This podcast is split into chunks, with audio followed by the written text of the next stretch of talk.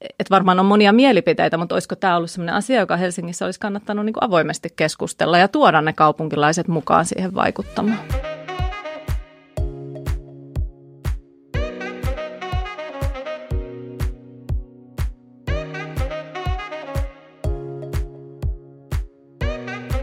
Viisi kaupunkia, viisi kirjaa ja yli 50 kirjoittajaa.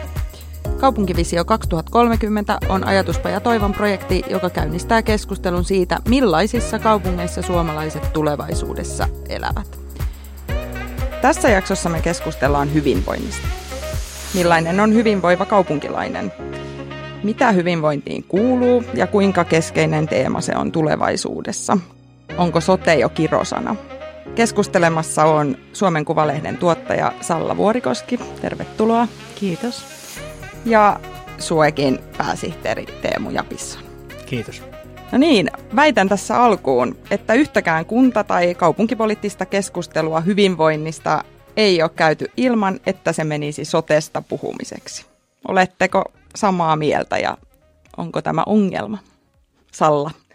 No en ole ehkä kaikkia sellaisia keskusteluja kuunnellut, että en ihan varmuudella lähtisi sitä väitteen taakse, mutta onhan se tietysti totta, että tämä sote härveli niin kuin ympärillämme väpättää vuodesta toiseen ja siihen varmaan poliittisia syitä, mutta tietysti, tietysti iso syy on raha ja siitä herkästi aina ajaudutaan tietenkin ihan niin kuin ymmärrettävistä syistä puhumaan. Ja jos sote-kulut on kuntien palvelutuotannosta, oliko se nyt jotain 60 prosenttia keskimäärin, niin se, se tietenkin kertoo myös siitä, että ne on niitä isoja asioita kunnissa ja kaupungeissa.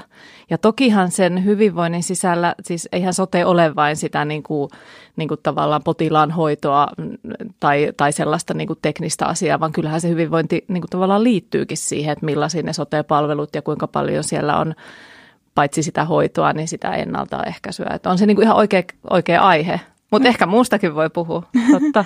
no niin, tästä päästiin just jo siihen ennaltaehkäisyyn. Miten Teemu näet? Totta kai sote-ratkaisulla on aivan kauhean iso merkitys. Niin kuin Salla totesi, että ne on taloudellisesti kauhean isoja rahoja ja sitten ne on, ne on jokaiselle yksilölle hurjan tärkeitä hyvinvoinnin kannalta. Mutta että kyllä se dominoi mielestäni keskustelua liikaa. Ja ehkä se on sitten, että politiikan agendalla ja keskustelussa voi olla tietty määrä asioita, mikä on niin kuin realiteetti, niin silloin se sote on sen ilmatilan hirveän paljon vien. Ja ne muut asiat tulee vähän sitten häntänä. Niin näissä kirjoissa, joihin kaupunginvaltuutetut saivat kirjoittaa vähän niin kuin vapaa-valintaisesta aihepiiristä, niin jokaiseen kirjaan tuli jonkunlainen soteteksti ja aika asiantuntiviakin niin pohdintoja siitä, että mitä sillä järjestelmälle pitäisi tehdä. Esimerkiksi oululainen kaupunginvaltuutettu Pekka Simonen kirjoitti, että palveluiden painopistettä tulee siirtää erikoistasolta perustasolle ja oireiden hoitamisesta ennaltaehkäisevän arjen tukemiseen. Aika samalla tavalla vantaalainen Pia Malperi lähestyy tätä asiaa. Ennaltaehkäisevät toimenpiteet saattavat olla lyhyellä aikavälillä menolisäyksiä, mutta pitkällä aikavälillä ne lisäävät hyvinvointia, terveyttä ja toimintakykyä.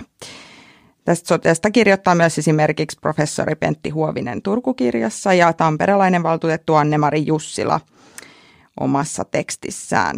Ja suosittelen lukemaan näitä sotetekstejä, mutta keskitytään me nyt tässä keskustelussa näihin ennaltaehkäiseviin palveluihin ja toki sitä järjestelmätasoa sinänsä unohtamatta. Mutta mikä olisi teidän top kolme hyvinvointiteemat, jos ajatellaan sotea laajemmin kuin siitä näkökulmasta, että missä on terveyskeskus ja kuinka monta maakuntaa Suomeen pitäisi saada? Salla. No ehkä vaikea sille erottaa tasaan kolme, mutta jos nostaa semmoisia tärkeitä, niin, niin tietysti ää, ikääntyvien hyvinvointi on keskeinen asia. Se liittyy tietenkin sote-palveluihin tosi elimellisesti, mutta siihen liittyy myös muuta niin kuin yksinäisyyden hoitamista. Meillähän on tämä koti, kotona on ihmisen paras olla ajatus tullut, tullut niin kuin vahvasti yhteiskuntaan läsnä. Siinäkin se raha-asia on ehkä taustalla, niin sitten vastapainoksi pitäisi miettiä sitä ikääntyneiden hyvinvointia, mikä on se yhteisöllisyys ja, ja mikä on se niin kuin ihmisten, ihmisten verkostot, että he ei niin kuin jää yksin. Sitten ehkä tälle henkilökohtaisesta kulmasta liikunta on musta tärkeä, tärkeä asia ja, ja sitä ehkä pitäisi, siinäkin pitäisi niin kuin ehkä avata vähän semmoista perinteisistä poteroista katsomaan laajemmin sitä, että mitä, mitä liikunta on, että onko se sitä, että aina on jotkut vuorot jossain kentällä ja sinne pääsee vain ne, joilla on se vuoro siellä vai, vai löytyisikö sellaista niin kuin semmoiseen omaehtoiseen toimintaan kannustavia tapoja, voisiko ne jalkapallokentät olla aina auki, vaikka se nurmi siinä vähän suttaantuu. No tämä on ehkä detaljitasoasia, mutta että, että liikunta on tärkeää, ehkä lapset ja nuoret laajemminkin ja, ja tällainen niin kuin perheiden tukeminen ja ehkä vähän kauniita sanojakin, että sitten aina kysymys on tietysti siitä, että mitä se konkreettia niiden sisällä on. Mm, Teemu. Joo, no mä otin tästä liikkumisteemasta, että se on tietenkin mulle työn puolesta ja henkilökohtaisesti hirveän tärkeä ja tota, kaipaan myös siihen liikuntateemaan ehkä vähän uudenlaista ja avarampaa katsontakantaa, mitä meillä perinteisesti on tehty. Että se on, nämä on oikein hyviä nämä kirjoitukset, kun niitä katsoo, mutta niissäkin monessa erotetaan, että on jossain se hyvinvointi ja sitten on se liikunta, tai liikunta tulee vähän häntänä. Että kyllä mä tämä liikkuminen hyvin laajasti nähtynä, vaikka Helsingin kaupungin tämä liikkumisohjelma on mun mielestä jo todella hyvä esimerkki siinä, missä on lähdetty katsoa hyvin, hyvin laajasti. Että se on ihmisten hyvinvoinnin kannalta, se on jotenkin se tunne, mikä meillä sillä hetkellä on, kun me liikutaan sen jälkeen, mutta vaikka ikäihmisillä, niin se elämän laadun kannalta se liikkuminen on, väitän, että se on eri, erittäin, en tarvitse väittää, että se on tutkitusti, tutkitusti erittäin ratkaiseva. Sitten toinen, mikä hyvinvointi tota, keskeisesti liittyy, niin on mun mielestä elämykset. Ja tämä jotenkin elämykset, yhdessä koetut elämykset, mitä kaupungit tarjoaa. Ja nyt tämä korona-aika on tietenkin demonnut sitä negatiivisesti, kun me ei päästä yhteen, me ei päästä kohtaa, mm. kohtaa muita ihmisiä.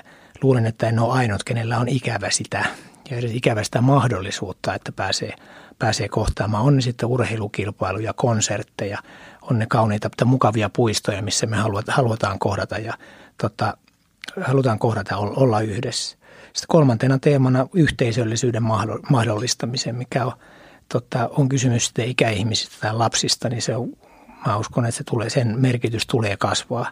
Ja kaupungeissa on kuitenkin, meillä on yksin asuvia koko ajan enemmän. Se ei ole automaatio, että vaikka meitä on täällä paljon, niin kaupungit olisi yhteisöllisiä. Että siihen kannattaa mun mielestä kiinnittää huomioon. Jatketaan tästä liikuntateemasta vähän syvemmin helsinkiläiset kaupunginvaltuutetut Otto Meri ja Harri Pokolomov kirjoittavat liikuntapalveluista ja viittaavat myös osallistuvaan budjetointiin, eli sellaisen systeemiin, jossa kaupungilaiset itse saavat ehdottaa ja äänestää kaupungin osiin erilaisia asioita.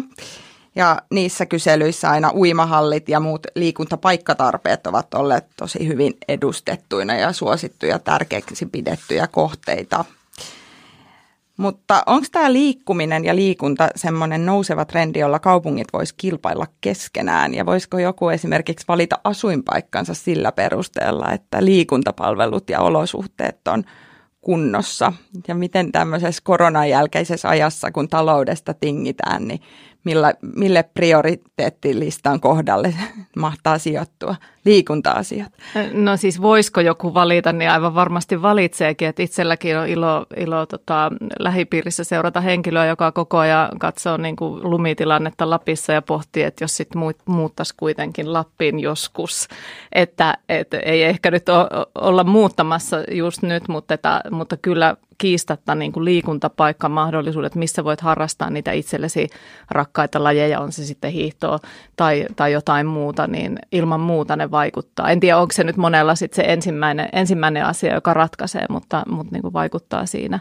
No pitä, voisiko kaupungit kilpailla keskenään miksi, miksi ei. Ehkä tärkeintä tietysti on se, että kaikissa kaupungeissa olisi nämä, nämä niin painotukset tärkeitä.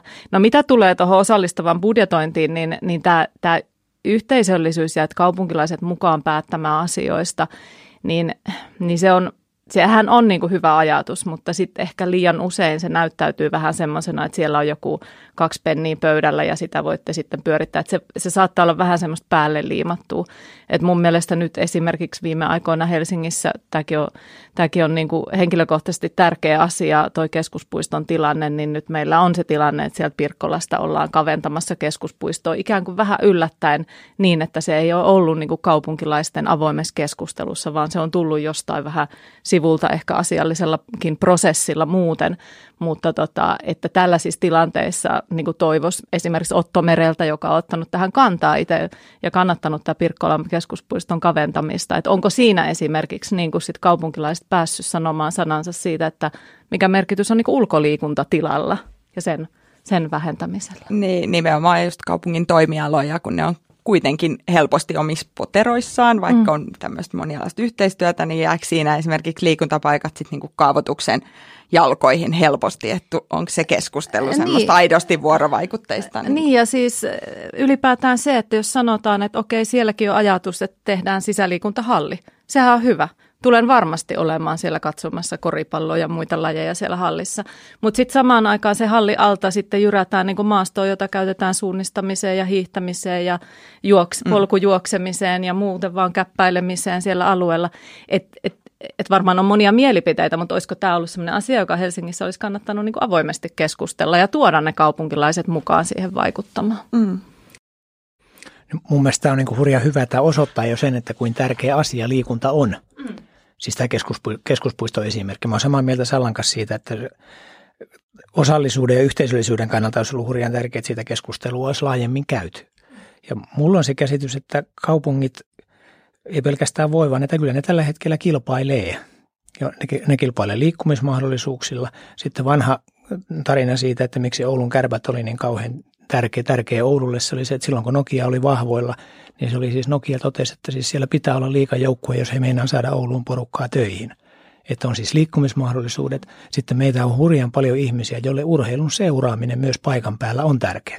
On se sitten korista, lätkää, futista, mi, mi, mitä se sitten onkaan. Että kyllä, kyllä kaupungit sillä kilpailee ja mikä on, mikä on mun mielestä pelkästään hyvä asia. Ja tämä mm, No korona on tosissaan osoittanut sen, että kuin hirveän tärkeitä nämä virkistysalueet, luontopolut meille on. Ja toisaalta on mun mielestä se ollut, kertoo myös sen, että kuin hyvällä tolalla ne on, että vaikka no siis joissakin tota, ahtaammin asutuissa maissa on jouduttu olemaan siis sisällä. Mm. Ja meillä on siis voitu kannustaa, että mennään ulos. Mä asun Vuosaaressa itse, missä on aivan mahtavat ulkoilumaastot, niin siellä on ollut hurjasti porukkaa liikkeellä, mutta ollaan me sinne mahduttu. Oli kiinnostava tilanne, kun oltiin viime, viime viikon loppuna Sipoonkorvessa patikoimassa ja sehän on valtava alue ja sinne siis mahtuu kyllä porukkaa, että siellä saa olla korona rauhassa. Mutta sisääntulo väylät, kun, kun se, siellä on tietyt paikat, josta sinne niin kuin alueelle mennään, niin, niin siellä on sitten tällaista parkkipaikkariitaa ja on laitettu niin kuin yksityistä parkkivalvontaa ja ku, kutistettu suositun sisäänkäynnin niin kuin parkkipaikat, joihin mä tiedän monta sillä aikaisemmin on saatu parkki, mutta nyt siellä on 20 paikkaa yhteensä. Okay, aika ja sitten koko ajan autot pörrää siinä ja yrittää löytää parkkipaikkaa. Mm ja, ja tota, se ratkaisu tuntuu, ymmärrän asukkaitakin siellä, mutta se tuntuu niin kuin aika silleen järeeltä, järeeltä, että ikään kuin estetään sitten se pääsy sinne. Niin, niin tavallaan se, tämä on niin kuin ikävä tilanne, mutta tavallaan kertoo just, niin kuin Teemu sanoi, niin semmoista positiivista viestiä, että ihmisillä on voimakas tarve päästä sinne luontoon nauttimaan, nauttimaan ja sitten ehkä pitää vaan löytää niitä ratkaisuja, että miten ne kulkemiset sinne saadaan järjestettyä. Ja toi on, mikä aikaisemmin tuossa oli esillä, tämä, että mitä, onko vapaita vuoroja kentillä vai mm. ei. Se voi ajatella, että se on detsku, mutta että sitten taas, että liikkuminen on mahdollista mahdollisimman monelle, se on helppoa ja ihmiset saa liikkua niin kuin ne haluaa, niin se on aika paljon yksityiskohdista kiinni. Mm. Ja Kyllä. sitten siitä mielenlaadun kääntämisestä, että tota, valitettavasti kaupungeissa on osassa kaupunkia varsinkin liikuntatoimista, mitkä niitä paikkoja hallinnoi, niin ne mennään vähän ehkä turhan perinteiseen malliin. Mm ja tota, tärkeää niin kuin, uudistaa sitä ajattelua katsoa niin päin, että miten mahdollisimman moni tänne pääsee harrastamaan. Ja samaan aikaisesti voidaan ihan hyvin huolehtia siitä, että ne, ketkä haluaa joka päivä siis huipulle tähtävät tai huippuille mm. pystyy harjoittelemaan. Et siinä on meillä siis tosi paljon mahdollisuuksia ja kaikki ei edellytä sitä, että hirveän paljon lisää rakennetaan. Niin, tässä helposti muuten nyt puhuttiin kaupunkien välisestä kilpailusta, mutta tämä liikuntasektori vaikuttaa useasti siltä, että siellä onkin ehkä lajien välistä kilpailua näistä resursseista, joka sitten saattaakin olla koko tavallaan sektorin tappioksi jossain kohtaa, jos ei pystytä vetämään samaa suuntaa. Vähän niin kuin Salla tuossa kuvaili, että, että tuleeko siihen luontopolkujen paikalle nyt se sisäliikuntahalli. Että vaikka kaikki tykkäisi liikunnasta, niin mikä liikuntalaji siinä nyt voittaa, tai että jos rakennetaan, niin onko se jäähalli vai, vai jalkapallostadion ja tämän tyyppinen. Ja onko tyttöjen tyypilliset Just, tyttöjen lajit versus tyypilliset poikien lajit ja näin, että, se on tietysti varmaan semmoinen, mitä ei, ei ehkä pysty ikinä ratkaisemaankaan jotenkin täydellisesti, kun mm. resurssit on rajalliset. Mutta siinä pystyy osalla kaupungeista on kokemuksia siitä, että urheilu, siis seurojen kautta urheilua paljon toteutetaan, niin seura kannattaa ottaa siihen mukaan siis jakamaan sitä kurjuutta mm. ja ymmärtämään se haaste. Että se, missä jos kaupunki pysyy etällä urheilutoimijoista ja viranhaltijat ja poliitikot yksin ratkaisevat sitä, niin urheilutoimijat ei koskaan sitä ymmärrä. Mutta silloin, jos urheilutoimijat otetaan mukaan näiden mm. ongelmien ratkaisemiseen, ja todetaan, että tämä on epätäydellinen tilanne ja nyt tehdään jalkapalloa tai nyt tehdään taitoluisteluhalli ja tiedostetaan se, että nyt muut eivät saa niin paljon, se tulee jossain vaiheessa. Tämä mm. niin kuin, osallistaminen tälleen niin kuin isoissa jutuissa, missä Salla tuossa aikaisemmin otti esille, eikä pelkästään sille, että nämä on jotakin taskurahoja, että miettikää nyt mikä tehdään. Vaan liikunnassakin näiden isojen suunnitelmien infran rakentamiseen niihin tota, kuntalaiset ja sitten niin urheilutoimijat, ketkä sitä hommaa pyörittää, niin voisi paljon nykyistä paremmin vielä ottaa mukaan. Ja siinä on varmaan semmoista, just niin kuin sanoit, semmoista että tavallaan niin kuin perinteisiä rakenteita, joita ja, ja ehkä virkamies jotain semmoista mentaliteettia mm. välillä. On tietysti monenlaisia ihmisiä, mutta että, että se, että niin kuin vähän kokeiltaisiin uusia tapoja. Ja ehkä sitä tehdäänkin koko ajan toki, mutta että, niin kuin, että roh, rohkeasti. Että sitten jonkin verran, kun on seurannut tota, nuorten ja lasten äh, niin kuin liikuntaharrastamista, niin aina vähän niin kuin uudelleen törmään siihen ajatukseen, että, että mistä löytyy ne polut äh, lapsille, jotka ei halua tähdätä sinne ihan, ihan niin kuin, ei, mm. ei näe itseänsä ja. valioliikassa mm. pelaamassa, vaan haluaa niin kuin vaikka potkia palloa mm. tai harrastaa jotain muuta lajia. Ja, ja tässä on erilaisia ratkaisuja, on, on tällaisia vähän niin kuin höntsäporukoita ja muita, mutta että jotenkin tuntuu, että siinä ehkä myös kaupungeilla on semmoista roolin paikkaa, että luoda niitä mahdollisuuksia sitten sellaisia, kuitenkin jonkunlaista ohjausta aikuisten toimesta mm.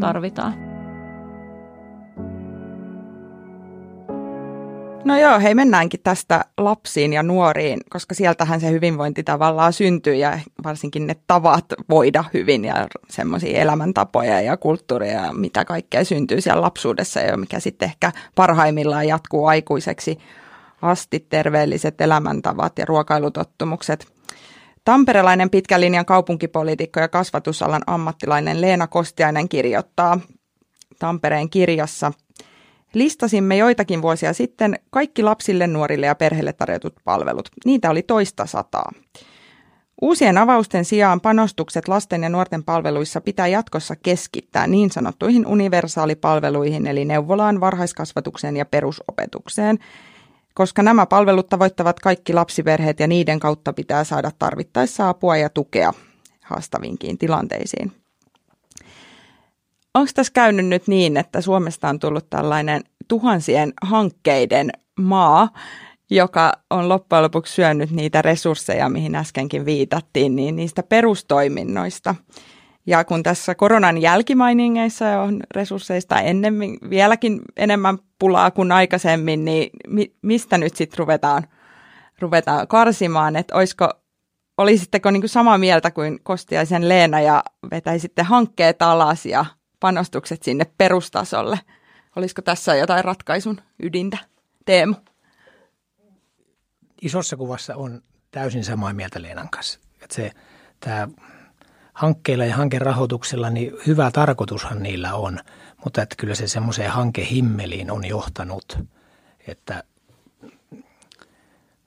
ei ole paras mahdollinen ratkaisu ja sitten osa, tai meillä on Suomessa varmaan aikamoinen määrä hyviä tota, projektityöntekijöitä, jotka pystyy kirjoittamaan vähän teemasta kuin teemasta, katsoo sen niin kuin hakuilmoituksen ja pystyy kirjoittamaan siitä. Toiminta voi jatkua jopa ihan samanlaisena tai siihen tulee joku pieni twisti. Että kyllä on sitä mieltä ehdottomasti, että sitä perusrahoituksen kautta, siis nämä, juuri nämä instituutiot, mitä, mitä Leena tuossa esille nosti, niin niiden instituutioiden perusrahoituksen kautta. Mut, mutta sitten on, ajattelen vaikka liikunta, minkä parissa itse on eniten – eniten töitä tehnyt, niin en mä tiedä, olisiko liikunnallisia puhun vähän itseäni vastaan, että olisiko liikunnallisia iltapäiväkerhoja tullut, jos siihen ei olisi, jos ei sitä hankerahoituksella olisi tehty, vaan katsottu, että rehtorit olisi ja koulut siitä omasta perusrahoituksesta ne kerhot tehneet. Ehkä se oma näkemykseni on se, että sitä hankkeita on aivan liikaa, hankerahoituksia. Sitä pitäisi käyttää tosi säästeliästi sitä instrumenttia. Perusrahoitus on kaikkein tärkein ja tyyli yhdellä vaikka perusopetuksessa sellaisella korkeintaan yksi hankemalli samaan aikaan menossa ja sitten pitäisi olla selkeä näky siitä, että mitä sillä hankkeella saadaan aikaiseksi. Niin jos se edellyttää lisäkustannuksia, niin sitten pitäisi olla näky siihen perusrahoitukseen. Ja nyt on niin hankke, ja hankkeita on vielä oman kokemuksen mukaan vähän yliresurssoitu, eli johonkin hankkeeseen laitetaan hetkeksi aikaa kaksi vuotta tosi hyvä rahoitus. Se on epärealistinen sen toteuttamisen tapa, koska kahden vuoden päästä rahoitus lähtee pois. Näyttääkö tämä samanlaiselta, jos katsoo laajemmin tätä y- yhteiskunnallista tilannetta. Jos, jos ottaa oikein laaja, mm. laajan katsantokannan, kun sattumoisin noita esimerkiksi tähän koronakriisiin liittyviä niin kuin hankerahoja selvitellyt niin. niin tuolta yritysmaailman puolelta, niin niin tota, näillähän on vähän semmoinen taipumus, että jos on tämmöisiä hanke rahoitusmalleja, joissa sitten tyypillisesti virkamies tai ainakin virkavastuulla toimiva henkilö sitten arvioi, että onko tämä hanke hyvä ja laitetaanko siihen rahaa, niin helposti jos se, just niin kuin Teemu sanoi, että jos, se, jos sillä on niin kuin iso painoarvo, että sieltä jaetaan niin kuin paljon rahaa, niin niistä vähän tulee semmoisia niin kuin muuttuvat semmoiseksi niin kuin omiksi jotenkin organismeiksi, että siellä sitten konsultit, just niin kuin konsultit kirjoittaa ja sitten niin kuin pyöritetään sitä hankerumpaa. Ja toki mä ymmärrän sen, että hankkeet on varmaan just tarpeellisia sellaisissa, kun halutaan luoda jotain uutta, saada jotain uusia ideoita ja saada rahoitusta sellaiselle, joka ei ole vakiintunutta toimintaa, että sille on niin kuin paikkansa, mutta ehkä julkisen vallan pitäisi aina olla vähän tarkkana siinä, kun ruvetaan luomaan tällaisia tällaisia tota, instrumentteja, ettei, ni, ettei, niistä, niin ettei tule tätä, että we've created a monster niin kuin, ajatusta. Niin. Niin, ja pitäisikö siellä olla enemmän sisäänkirjoitettuna, että pitää alusta asti olla jonkunlainen niin tämmöinen exit-suunnitelma, että se voidaan niin kuin, hanke aloittaa kokeiluna mm. tämmöisen niin kuin, julkisen rahoituksen avulla, mutta sitten pitää olla jo alusta asti mietittynä, että miten sitä tavallaan jatketaan siitä eteenpäin, että saataisiko jotain kumppanuusrahoituksia tai just järjestöjä siihen jollain tavalla mukaan, et, ettei, se, ettei siitä tulisi tämmöinen niin kokeilusta pysyvä tapa, koska mm. sehän tässä kaupunkipolitiikassa varsinkin tuntuu olevan, että kun joku, joku etu saavutetaan, niin sit, vaikkei siinä olisi hetken päästä enää mitään järkeäkään koko jutussa, niin ei sitten kuitenkaan osata luopua. Mm. Et se, on. se on mielenkiintoinen, mitä itse miettinyt, että toki yrityksetkin hakee paljon kehitysrahoja mm. ja julkinen laittaa sinne ja niitäkin voi hyvinkin kriittisesti katsoa, mutta sitten itse miettinyt kuntia, että kunnilla omaa siis T&K resurssointia ei juurikaan ole. Ja mun mielestä se on ollut todella hämmi, jossain vaiheessa siihen perehdyin, mun se oli erittäin hämmentävä. Että jos kunnat, ketkä siis, joten budjetit on kuitenkin valtava isoja, siis jollakin toimialoilla pyöritään vaikka satojen miljoonien. Tämä on liikunta, mistä itse oli, että jollakin Helsingin kaupungilla on toista sataa miljoonaa. Ja ennen kuin nyt liikkumisen ohjelmaan tikistettiin, tai he puristi tosi hyvin myös niin kehittämisresursseja kunnan omista resursseista, niin silloinhan sen peräänkin katsotaan mm. paljon tarkemmin. Mutta ei siis muuten, siis kehittämisrahaa kuntien eri niin kuin kuntakokonaisuudet, siellä olisi joku T&K, kunnan T&K-potti tai sitten toimialalla olisi jonkunlainen T&K-potti, niin siitä on kauhean vähän. Ja mun mielestä se on tosi hämmentävää, koska mä jotenkin ymmärrän sen, että kun halutaan uutta kehittää, niin kyllä silloin siihen tarvii jonkun aikaa jotakin resurssia. Mutta silloin kun se tulee omasta pussista se rahaa, niin ehkä sitä katsottaisiin. Että jos mm. mennään tähän niin kuin Leenan malliin, että sitä vaikkapa perusopetusta, tota, sitä vahvistetaan. Mutta kyllä siellä perusopetuksen, perusopetuksen sisällä, vaikka Tampereella, niin varmaan siellä aina joka vuosi joku asia, mitä, mikä tarvii kehittää. Ja silloin se olisi mun mielestä järkevää, että se tehdään sieltä oman budjetin sisältä. Tietysti me voidaan tässä suunnitella kaikkea, kaikkea resurssointia, mutta onhan tämä niin kuin silleen vähän lievästi sanottuna haasteellinen tilanne nyt tämä, mikä kunnilla on edessä niin kuin resurssien puolesta, että siellä varmaan poliitikot katsoo silleen laput silmillä niin kuin sote, sote-miljoonia ja sitten kaiken muun, mitä pystyvät säästämään, että siinä on varmaan semmoisia isoja, isoja tavallaan systeemitasoasioita, joita valtiovallankin pitää niin kuin ratkoa, että mikä tämä kuntien rahoitus sitten jat- jatkossa on. Mm. Kumpi, joo, sano vaan Teemu. Joo. Siis, täysin samaa mieltä. Ja sitten kyllä minusta kunnissakin myös, niin kuin, että mikä se tietenkin valtakunnallisesti, mutta myös kunnissa, mikä se politiikan prosessi on. Mm. Että jos se politiikan prosessi on pelkästään sitä, että tota, tasaisesti leikataan joka puolelta eikä jätetä vaikka tähän oikeasti ennaltaehkäisevään työhön, ei jätetä mihinkään sitä, sitä kehittämisrahaa. Niin sit, ja kun politiikan prosessi klisee, mutta siis se on se neljä vuotta tai vajaa neljä vuotta sekä kunta- että valtiopolitiikassa, koska silloin pitää taas olla niin kuin, tota, säilyä hengissä kohti uutta. Että mun mielestä tämä on iso systeeminen juttu, että pystytäänkö sitä siihen ennaltaehkäisevään, laittaa, ennaltaehkäisevään toimintaan laittaa ja myös sitten tämä kehittäminen.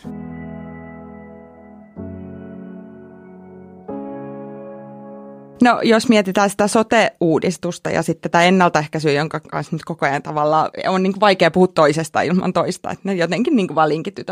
Mutta onko nyt niin, että niin kauan kuin se ennaltaehkäisy ei ole tavallaan lakisääteistä tehtävää kunnille, että et se, se, siellä ei ole niin aitoja kannustimia tuottaa niitä palveluja, koska niitä ei ole pakko tuottaa.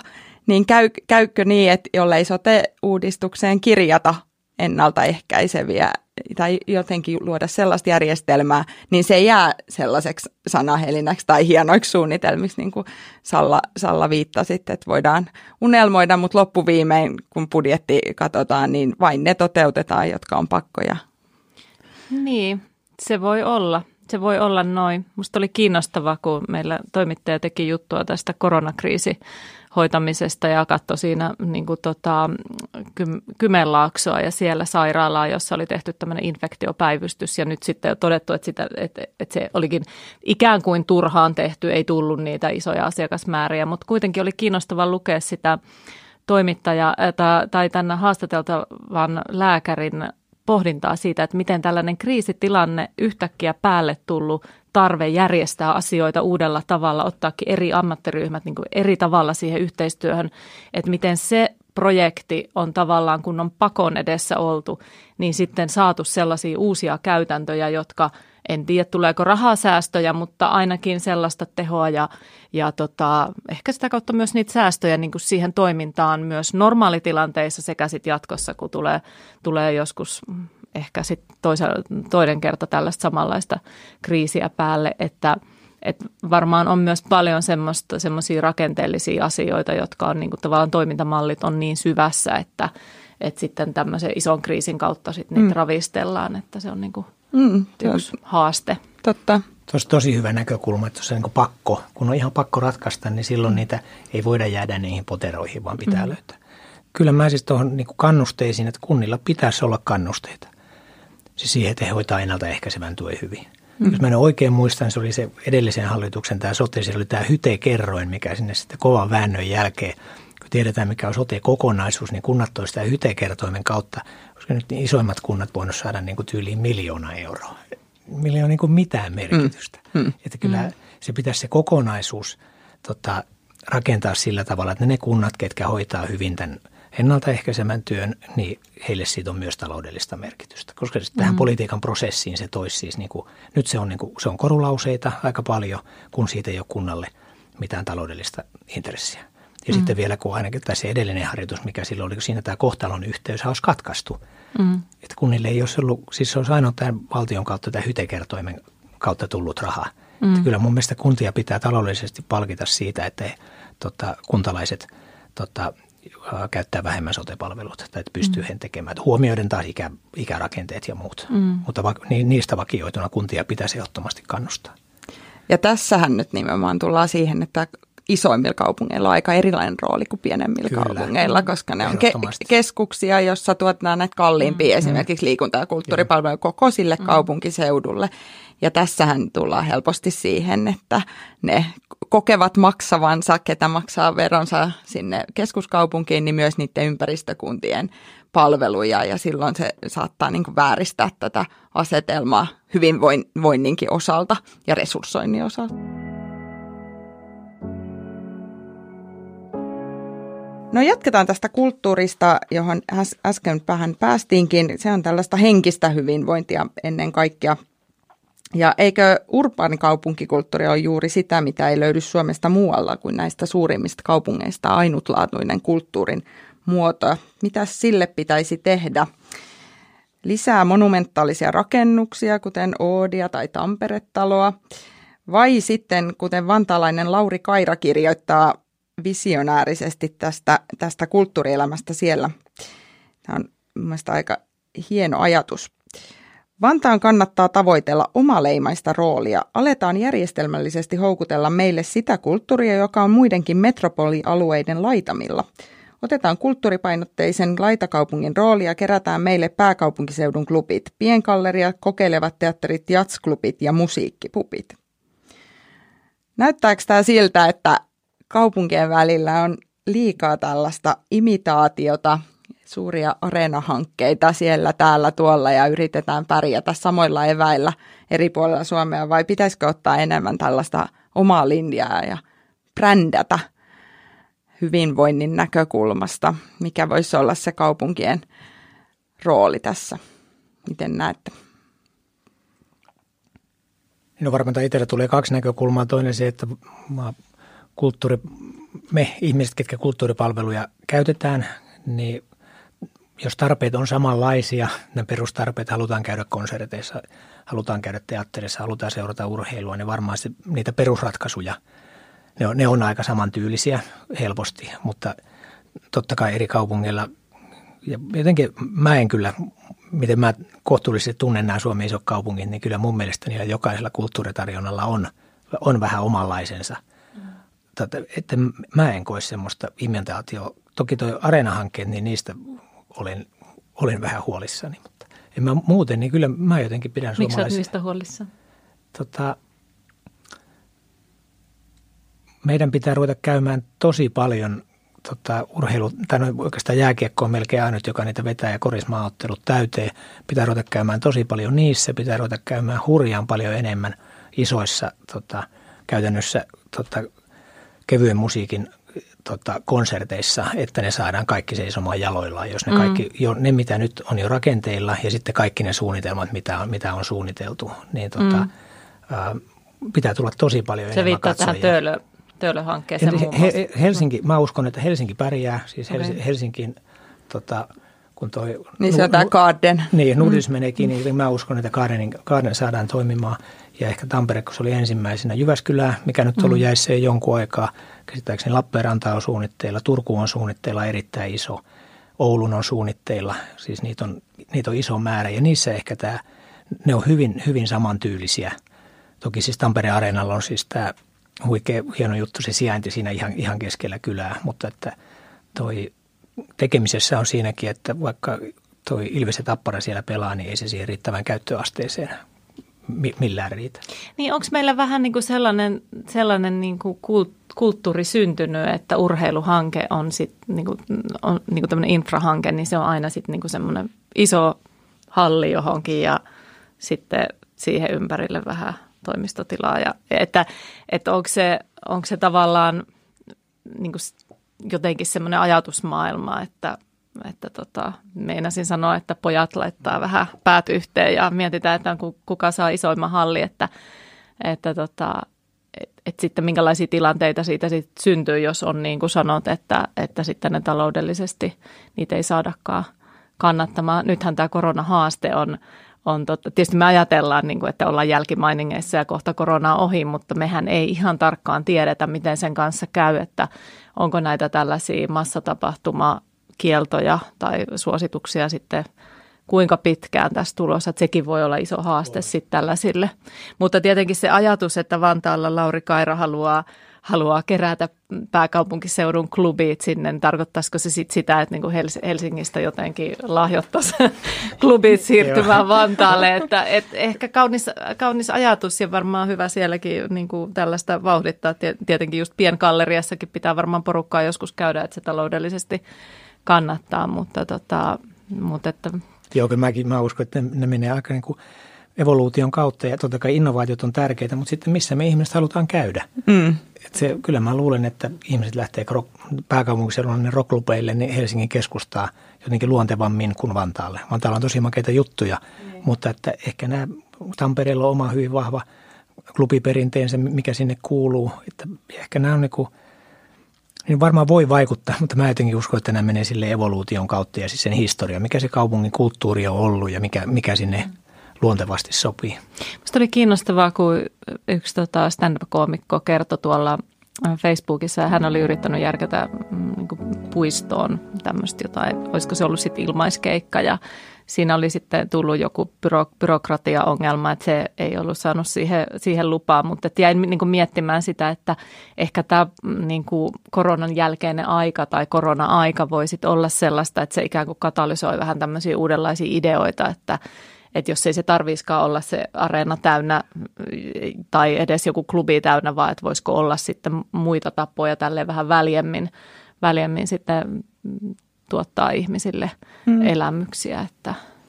Tuossa niin tietenkään kaupunki ei voi niin julkisena sektorina ehkä ruveta perustaa itse niitä jatsklubeja, mutta jotenkin sen kaupunkikulttuurin luominen voi olla kuitenkin niistä kaupungin antamista edellytyksistä sillä mm. tavalla kiinni. Eh, vähän niin kuin siihen liikuntaan liittyen, mutta myös esimerkiksi sellainen niin kuin ruokakulttuuri, joka nousee koko ajan trendikkäämmäksi. Jos kaupunki antaa luvan terasseille ja ylipäätään tekee niistä ravintolapaikoista keskustasta semmoisen viihtyisän paikan, mikä niin kuin kutsuu ihmisiä viettämään aikaa eikä vaan ehkä käymään kauppaa tai tämän tyyppisiä asioita, niin silloinhan kaupungin, kaupungin rooli jää tämmöisessä mahdollistajaksi. Mm. Ja tässä ehkä ollaan ylipäätään tästä hyvinvointiteemasta, että paljon kaupungin pitää tehdä niin itse ja tuottaa, koska raha, raha on aina riittämättömästi ja kuinka paljon kaupunki voi omalla päätöksenteollaan niin kuin tukea sitä toimeliaisuutta mm. ja sitä niin kuin ihmisten tapaa kuluttaa ja viettää aikaansa. Mm.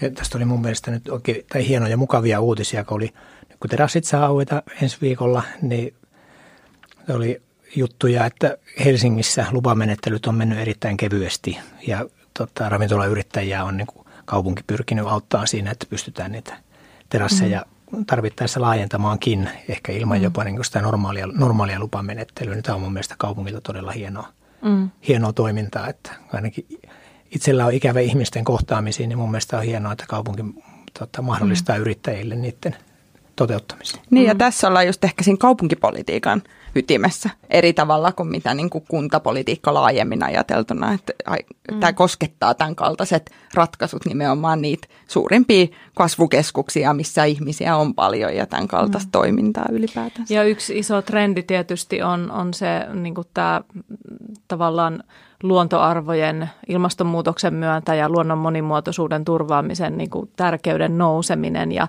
ja tavallaan se paljon niin kuin miettinyt just näitä ulko, ulkoliikuntamahdollisuuksia ja siis ihan niin kuin metsää ja luontoa, mm. että sekin on tavallaan tietenkin kasvava kaupunki, jos puhutaan nyt Helsingistä ja pääkaupunkiseudusta, niin tietenkin tarvitaan niin kuin tilaa ihmisille asua ja, ja erilaiseen muuhunkin tarkoitukseen, mutta että tavallaan se se ajatus, että nähdään se arvo siinä ihan siinä niin kuin ihan rakentamattomassa ympäristössä, koskemattomassa ympäristössä tai tällaisessa keskuspuistotyyppisessä kaupunkimetsässä, että, että tavallaan sellaista niin kuin, että jotenkin nämä luontoarvot on aika usein ollut vähän semmoisessa, vähän niin kuin semmoinen koristekaapin päällä, että sitten sen voi viimeisenä aina heittää, mutta että se, että se tulisi niin kuin käytäntöön, että esimerkiksi keskustellaanko me joskus siitä, että olisiko vaikka Helsingin keskuspuisto sellainen alue, että se niin kuin suojattaisi, että sitä ei enää nakerrettaisi mistään, mistään kulmasta.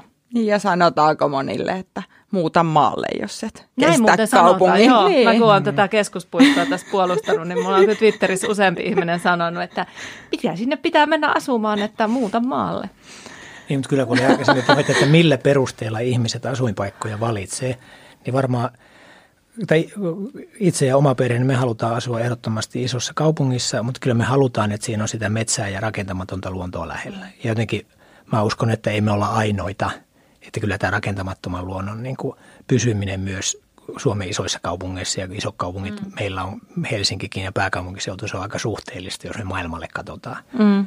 Et mutta sama tietysti muissakin kaupungeissa, vaikka Jyväskylässä tai Turu, Turussa tai Tampereella, niin kyllä sielläkin siellä ydinkaupunkialueella on ne tietyt, tietyt on, luonto, on, luontoalueet, jotka... Josta tulisi pitää kiinni. Joo. Niin, kyllä. Hei, me asetettiin tavoitteeksi tuossa alussa, että puhutaan hyvinvoinnista, mutta ei puhuta ihan hirveästi sotesta. Ja musta me onnistuttiin ihan hyvin. Tämä näkökulma ei ainakaan jäänyt ainoastaan minnekään järjestelmätasolle. Otetaan tähän loppuun tällainen haastetehtävä teille, eli jos pitäisi visioida, mikä olisi teidän hyvinvoinnista lähtevä kaupunkivisio 2030 tiivistetysti? Salla. Slogan johonkin brändihanketyöhön. Tota, tota, tota, ehkä mä ajattelisin, että sellaisesta niin kuin kulutuskeskeisestä maailmasta ja, ja tota, tällaisesta, tällaisesta niin kuin ehkä omien seinien sisällä niin kuin, niin kuin olemisesta sellaiseen, sellaiseen niin kuin yhteisölliseen ja ehkä vähän, vähän niin kuin kohtuullisempaa elämäntapaan niin, että se, että se kaupunkilaisen tai kuntalaisen elämä olisi sellaista – että ne, että ne elämykset just mistä Teemu puhui, että ne olisi niin kuin ehkä keskeisessä roolissa enemmän kuin sellainen niin kuin tavarahamstraaminen ja kuluttaminen. Ei tuosta ihan semmoista hankeslogania saa, mutta voin sitä kehitellä vielä. Hyvä. No, näköjään hyvin tota, sam, saman tyylistä. Kyllä se mulle hyvin keskeinen on se, että koetaan, tai visio, visio liittyy se, että se kotikaupunki koetaan omaksi sille, että kuuluu ei pelkästään, että on tamperelainen, oululainen, helsinkiläinen, vaan niitä yhteisöjä, joiden kautta se tulee enemmän todeksi. On ne sitten urheiluseuroja tai kuoroja tai jumpparyhmiä, mikä tahansa, mutta mä uskon, että se, se yhteisöjen, niin kuin niiden vaikutus, tai toivon, toivon, että se kasvaa, ne on, ne on kauhean tärkeitä. Sitten toinen on nämä elämykset mullekin, siis kaupunki, mikä tekee kaupungeista kaupungin, että ne tarjoaa elämyksiä. Me halutaan erilaisia, mutta on ne sitten järjestettyjä tapahtumia, isompia tapahtumia. Mä uskon, että niilläkin on oma, oma roolinsa, mutta on ne sitten ravintolapäiviä tai, tai, tai mikä onkaan. Ja siinä kaupungeilla on iso, iso rooli mahdollista ja tehdä, tehdä se helpoksi. Ja sitten tämä äh, lähiympäristö, kaupunkiympäristö ja mahdollisuus nauttia siitä. Että se, että vaikka kaupungit kasvaa ja kaupunkeihin muuttaa lisää ihmisiä, niin siinä mun visio kaupungissa, niin siellä on, siellä on myös vihreitä ja siellä on happea ja siellä on mahdollisuus tota, kaikilla päästä nauttimaan myös siitä kaupunkiluonnosta. Kiitos tästä hyvinvointikeskustelusta Salla Vuorikoski ja Teemu Japisson. Minä olen Ajatuspaja Toivon toiminnanjohtaja Sini Ruohonen. Viisi kaupunkia, viisi kirjaa ja yli 50 kirjoittajaa Kaupunkivisio 2030 on Ajatuspaja Toivon projekti, joka käynnistää keskustelun siitä, millaisissa kaupungeissa suomalaiset tulevaisuudessa elävät.